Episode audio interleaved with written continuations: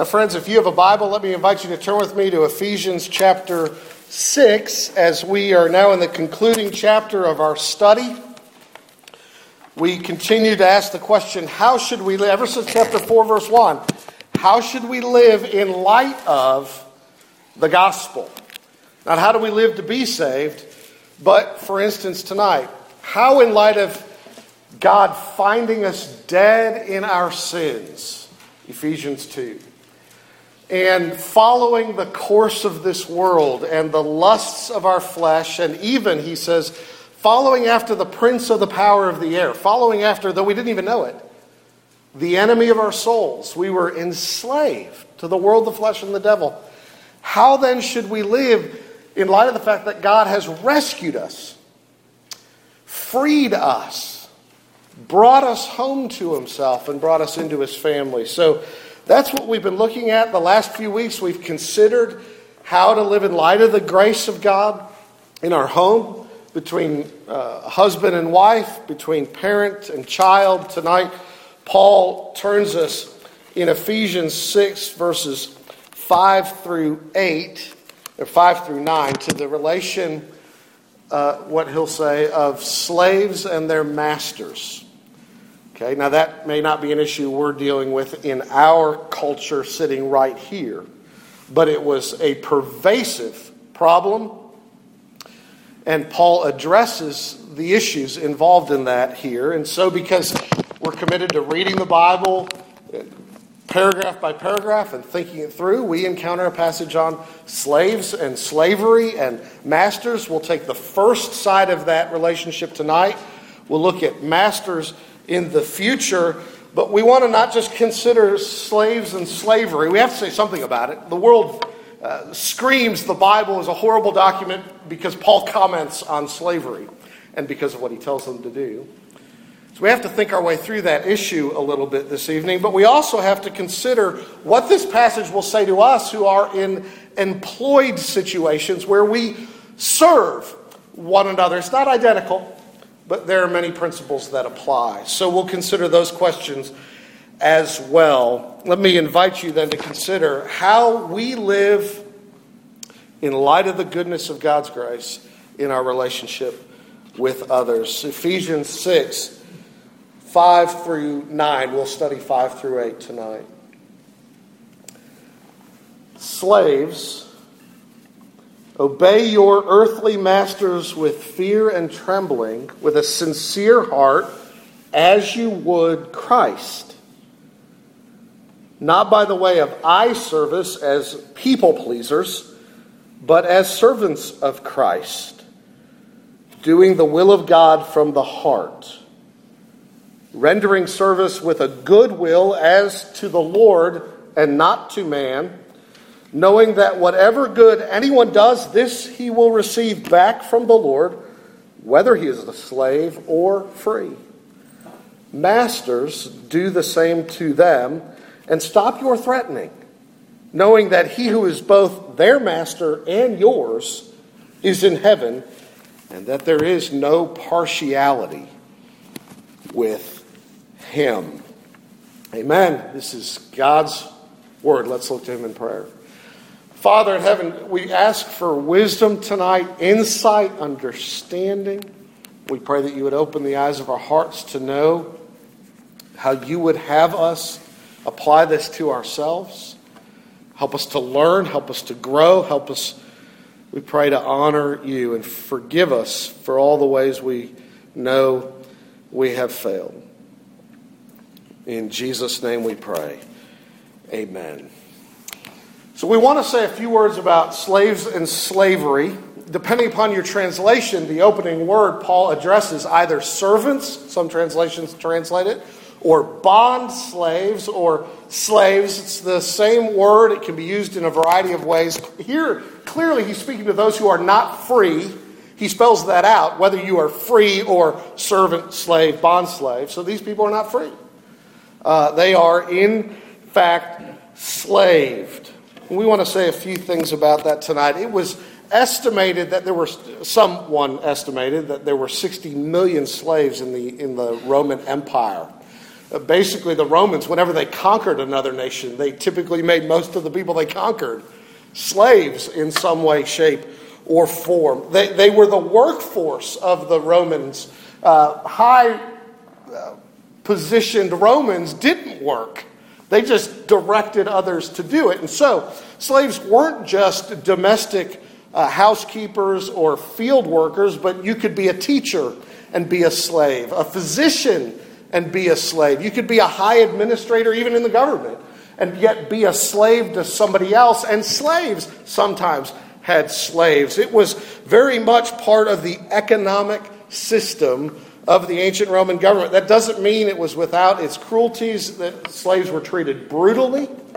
Many who were not slaves considered uh, slaves simply to be property. That was the law, and they would not even befriend uh, slaves. That didn't always happen. Some were treated cruelly. Uh, a master had the rights over their slaves to, uh, to punish however they saw fit, even to execute if they saw fit. Uh, they were treated like chattel.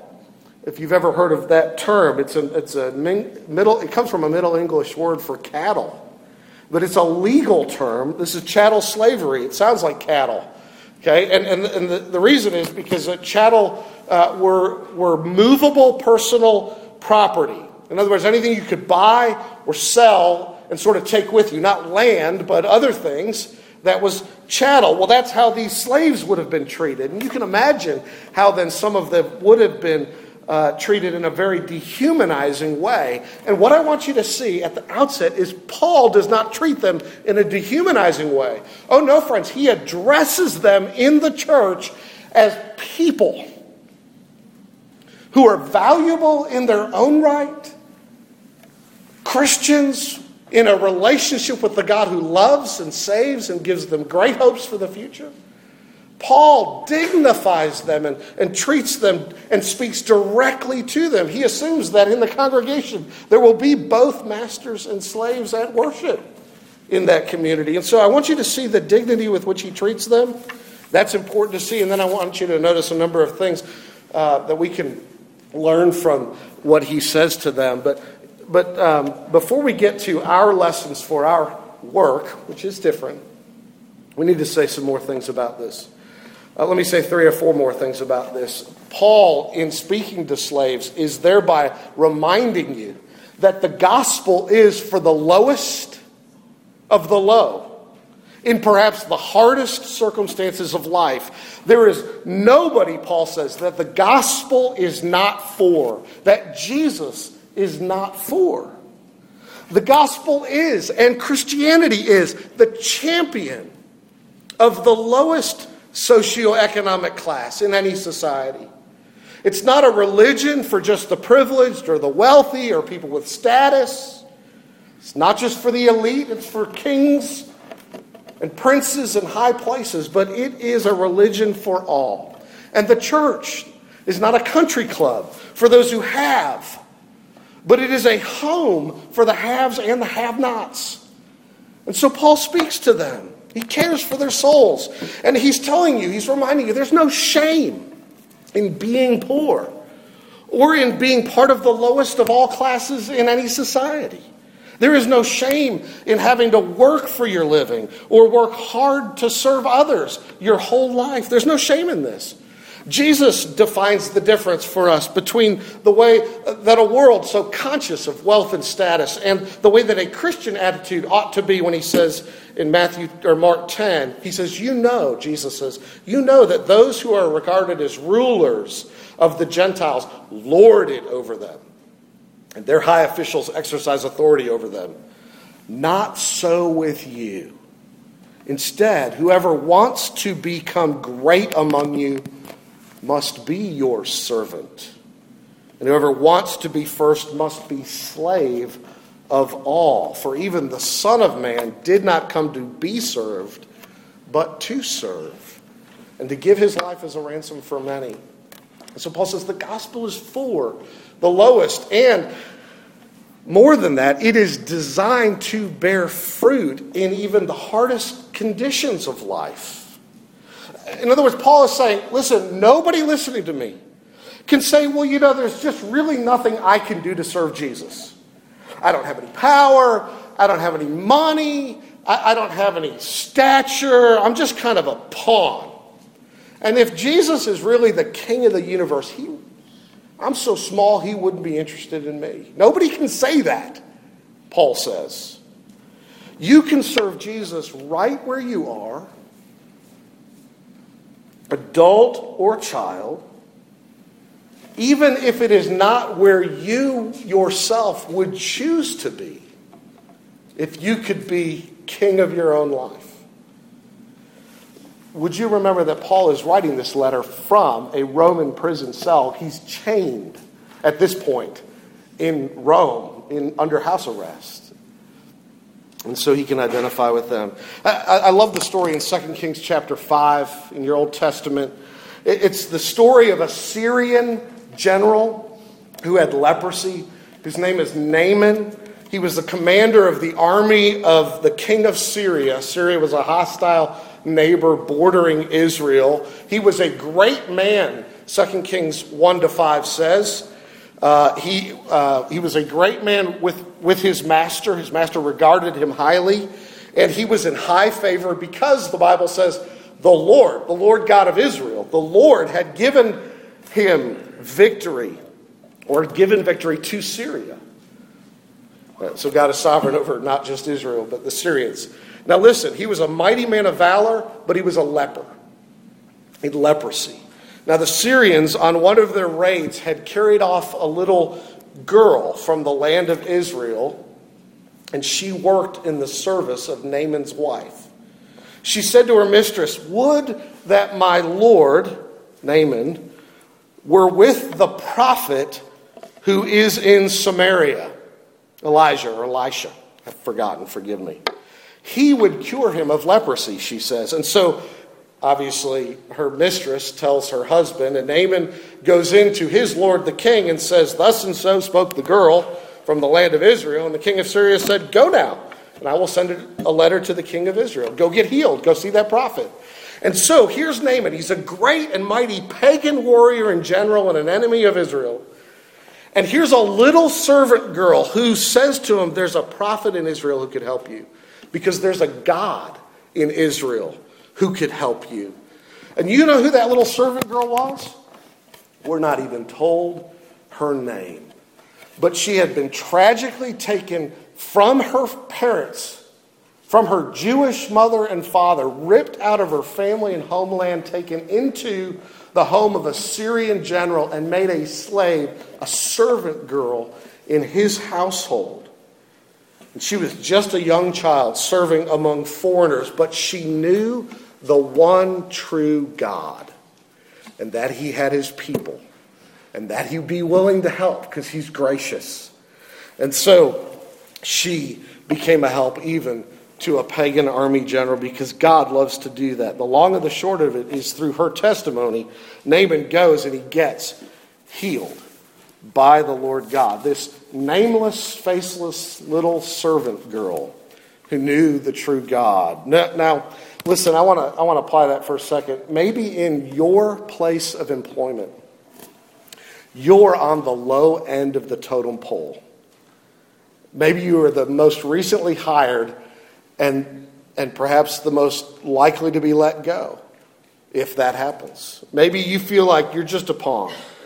Maybe you're not among the haves, but you're among the have nots. This passage is telling you the gospel is for you, and the gospel is designed to bear fruit in your relationships with your coworkers and your employers, even when you feel like you have no power at all. And if the gospel can work in a first century slave relationship, and the gospel can work through a little nameless Jewish girl, then it can surely work where we spend 40 hours a week employed by others. And so uh, he says the gospel is for the lowest in the hardest of circumstances, and God addresses his kingdom. He addresses himself to our circumstances, not as we might wish those circumstances would be, but as they are actually. He doesn't just say, you know, I'm, slave, I'm going to change your circumstances and make everything pleasant for you. He doesn't say that. but he teaches you how to live in the midst of suffering, trouble, trial, and difficulty. But we still say to ourselves, why doesn't Paul just declare that there should be no such thing as slaves and masters? Why not get rid of that? And the answer is, I don't know. And the answer is, for anybody who thinks they know, they do not know because God does not specify. He is not explicit about why. He does not have Paul forbid slavery completely. God simply hasn't told us why he didn't do that. We do know, however, this that God sometimes gives laws, like he did in Exodus 20 through 24, where he speaks about slavery in ancient Israel. Which, by the way, those laws, if you look at them sometimes, those were the most generous laws of any nation known on the earth. They favored the slaves against their slave owners, and they had to be released within six years. It was an economic relationship far more than anything else. But still, we have to ask the question, and we, and we have to say this that God's laws oftentimes are given to reduce the effects of sin they are meant to alleviate some of the worst expressions of sin. One great way to see that is with God's laws on divorce. We know that divorce is not God's ideal. Ideally, we get married and we remain monogamous and faithful and committed in covenant love till death parts us. That's the ideal. And yet, God's law in Old Testament and New permits under certain circumstances, divorce. And, and Jesus tells us why God's law does that. He says it's because of the hardness of our hearts. So God will make laws about the circumstances under which somebody can be divorced, and it's designed because we're so hard hearted, it's designed to keep us from totally destroying one another. It's designed to protect the weakest in that relationship. So, likewise, we might say that, that perhaps what God has done here is He has made a concession to our sinfulness, and He has made allowances for what is not the ideal. There was no slavery in the created order before the fall into sin, Genesis 1 and 2. All are kings and queens under King Jesus to have dominion over all of creation. But he makes allowances for what is not ideal to regulate it and improve the conditions of all those caught up in those circumstances. So, what I'm saying to you is none of this, none of Paul's words here are designed to try to justify slavery. But many church members were slaves, and they needed guidance from Paul about how they ought to deal with their situation because they needed God to shepherd them. Now, we might ask, what if Paul had simply told them, well, rebel against your master and run away? What might have happened? We could say this in a, in a world where more than half the people are slaves. A lot of Christians would have died. And the, like, and the likelihood is that the Roman government would have turned against Christianity in a very severe and harsh crackdown. But what Paul did instead of that is he preached the gospel.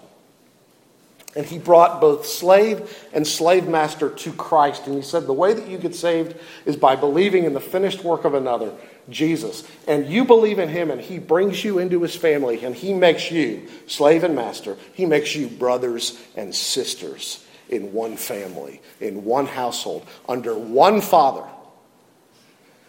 And he, he knew, undoubtedly, that would change dramatically. And it did it would change dramatically the relation of one person to another, to know that we are brothers. And so Paul does not support slavery. In fact, if you want to look at 1 Timothy 1 9 and 10 at some point, he, he specifically says that slave traders are ungodly and sinful. In 1 Corinthians 7, verse 21, he's told slaves, if you can gain your freedom, do so. In other words, if slaves were offered freedom, they should accept it. And if they could buy their way into freedom, they should do that too. That's what he says. So uh, we might have more things to say about that issue. Please speak to me if that troubles you. Uh, but we might have more to say about the, the, the, next time when we talk about masters. But we have to get to the question what about us? What, what is Paul's counsel to slaves, and how might that apply, at least in some way, in our work relationships? That's where we want to spend the rest of our time. We have, in a sense, sold 40 hours or more uh, or, or so a week to an employer. It's a relationship we can get out of more easily. You can quit if you've had it. So it's different. But, but what, are the, what are the implications here? What is he saying? Well, uh, notice a number of things. Let me highlight four things with some subpoints under those. But look at, look at Paul's words here in Ephesians 6. Beginning at verse 5, he says, uh, Slaves or bondservants, obey your earthly masters with fear and trembling, with a sincere heart, as you would Christ. Let's talk about some of this. He says, he says, obey with, have a respectful heart. Don't be disgruntled, is what he's saying. Uh, obey with fear and trembling, with, with respect, is what he's saying, and do it as unto Christ, he says.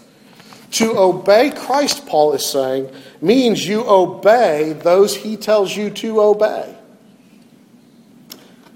Uh, children, obey your parents. To obey Christ means you obey your parents. To obey who he tells you to obey out of respect for Christ is obedience to Christ. Obey them as if they were Christ, he's saying, and be respectful. That's the first thing. Don't be disgruntled, be respectful. Then he says, do this with a sincere heart. It's his next phrase. Now, don't fake it. A young teenage servant girl in a, in a large uh, mansion. She was a housekeeper. Her job was to sweep the hardwood floors. She uh, met with the elders of her church because she had come to believe in Jesus. She felt like she had been saved by Jesus. She wanted to become a member of the church, so she sat with the elders of the church to talk about her profession of faith in Christ. And the elders, visiting with her, diligent about their responsibility, inquired about her profession of faith. And one of them asked her how she knew that she had trusted in Christ to save her and looked to him to be her Lord. And she pondered that for a moment. She replied, Because I don't sweep under the rug anymore. Oh no, she said.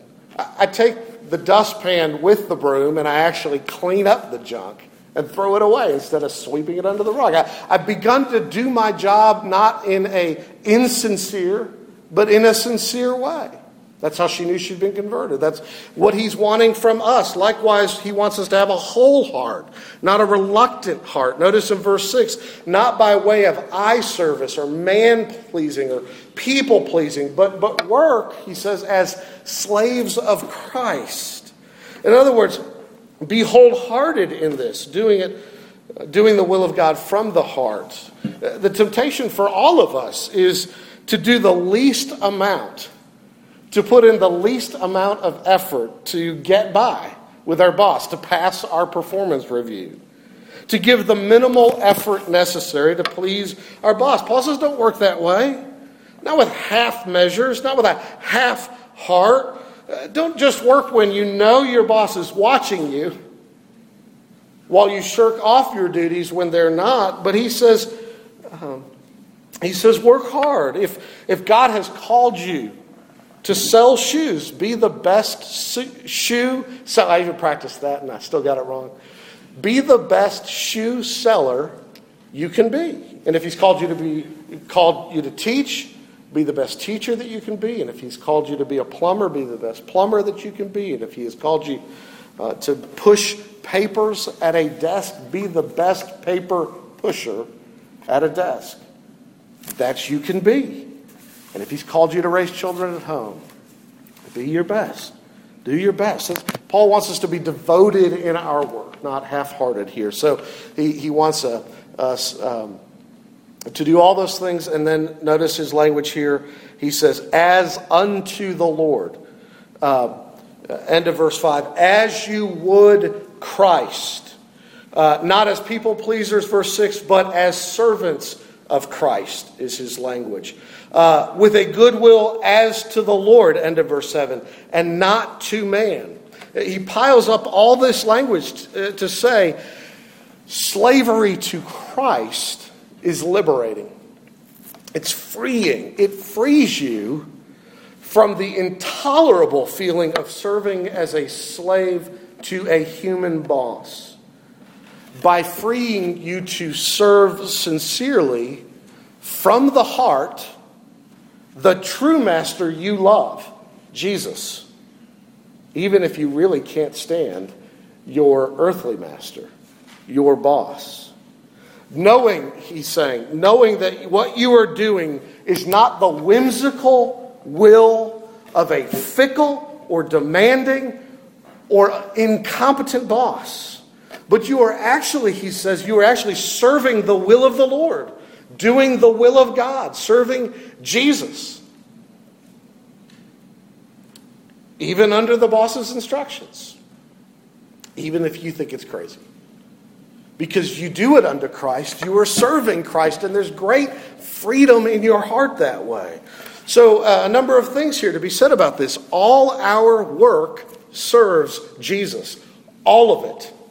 John Stott says it this way It is possible for the housewife to cook a meal as if Jesus Christ were going to eat it, or to spring clean the house as if Jesus Christ were to be the honored guest. It is possible for teachers to educate children, for doctors to, to treat patients and nurses to care for them, for lawyers to help clients, shop assistants to serve customers, accountants to audit books, and secretaries to type letters, as if in each case they were serving Jesus Christ. Because Paul says, you are. He wants you to think that way. He's your master. So all of our work serves Jesus, he says. And all of our work matters to Jesus. I made a lot of mistakes here, in other ways too. Uh, but I, and I'm not done making mistakes.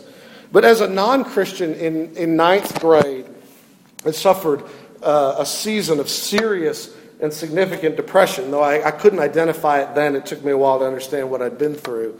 I, I, had this sort of increasing lethargy about my work and my academic studies, and though I was capable of being an A student, generally speaking, I was, I was functioning as a D level and C level student. I'd show up at biology class and find out there was an actual biology dissection exam I hadn't even cracked a book for or thought about. And my response was, oh well, so what?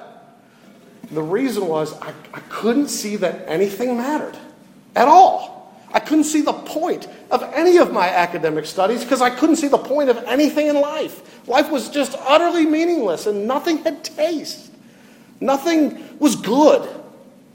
And it, it, it did take, uh, under, uh, under some pressure from parents and teachers, uh, it, it did take that to improve my work just to get them off my back not because I was engaged or interested.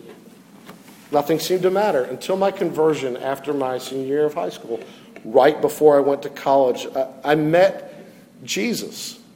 And suddenly I realized, by His grace, everything mattered. The world had color, it wasn't black and white.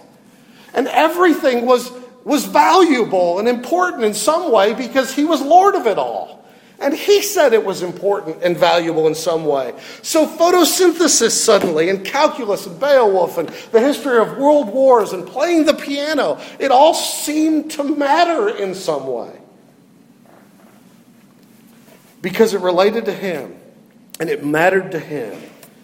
And so it began to matter to me because he said it mattered. And so my education became interesting, even exciting, because work mattered. And then and that was a great freshman year of college.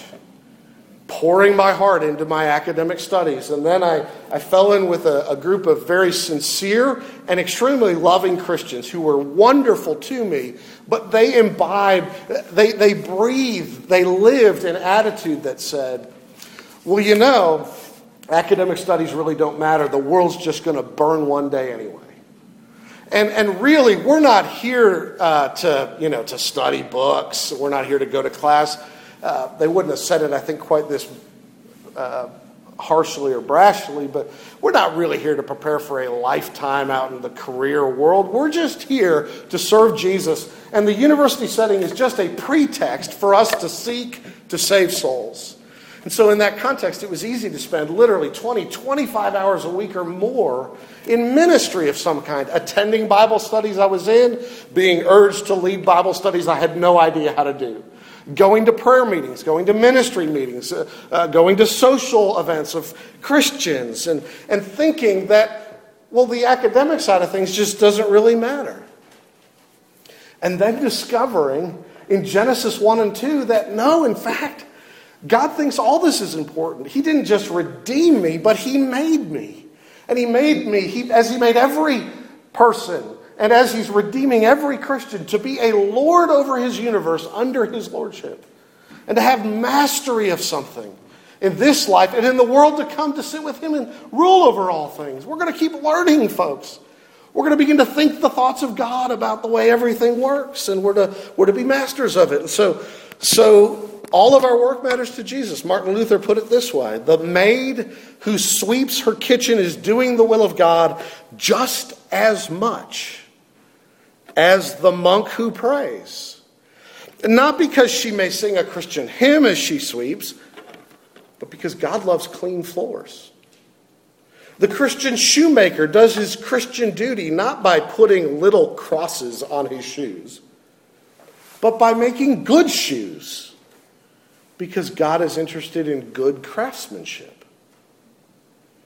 We, we so often divide the world into the spiritual things and secular things. We, we think, oh, well, it's a really spiritual thing to be a, a minister or a missionary or to lead Bible studies or prayer meetings. Well, those are spiritual works. Those are really important. But, you know, secular works, well, those things like, you know, being a teacher or a plumber or a farmer or a nurse or an engineer, whatever it is, homemaker, those, eh, those things aren't that important, not nearly as important. But Paul says they are. Because Christ is Lord of your work and whatever legitimate work he has called you to. He hadn't called anybody to be a gangbanger. But there's a tremendous amount of legitimate work in this world. Whatever calling you have, if it's to, if it's to clean up a neighborhood every Friday morning at 7 a.m., because God likes clean neighborhoods, and that's good for everybody's health. If that's what God has called you to, it, it has dignity and value. And whatever you do, Paul says in 1 Corinthians 10 31, do it all to the glory of God. And your job is service to Jesus. We're all in full time Christian ministry. We all have a full time Christian calling because we have a full time Christ who's Lord of it all. So, so, so Paul says God cares about the work that you're doing, and He cares about how you treat those you are working with and under whom you work. Uh, Sinclair Ferguson says this is a unique view of life. One lesson it teaches is how muddle headed it is to regard work and witness as two different realities for Christians. We witness in the work we do, by the way that we do it, as if we were doing it to the Lord Christ. as if we are His, we are. Well, you're still going to have to deal with, knowing all that, doesn't clean it up. You're still going to have to deal with your flesh your propensity to grumble and complain, your dislike of menial tasks and things that don't seem important to you. You're going to have to deal with all that and more, just like I have to.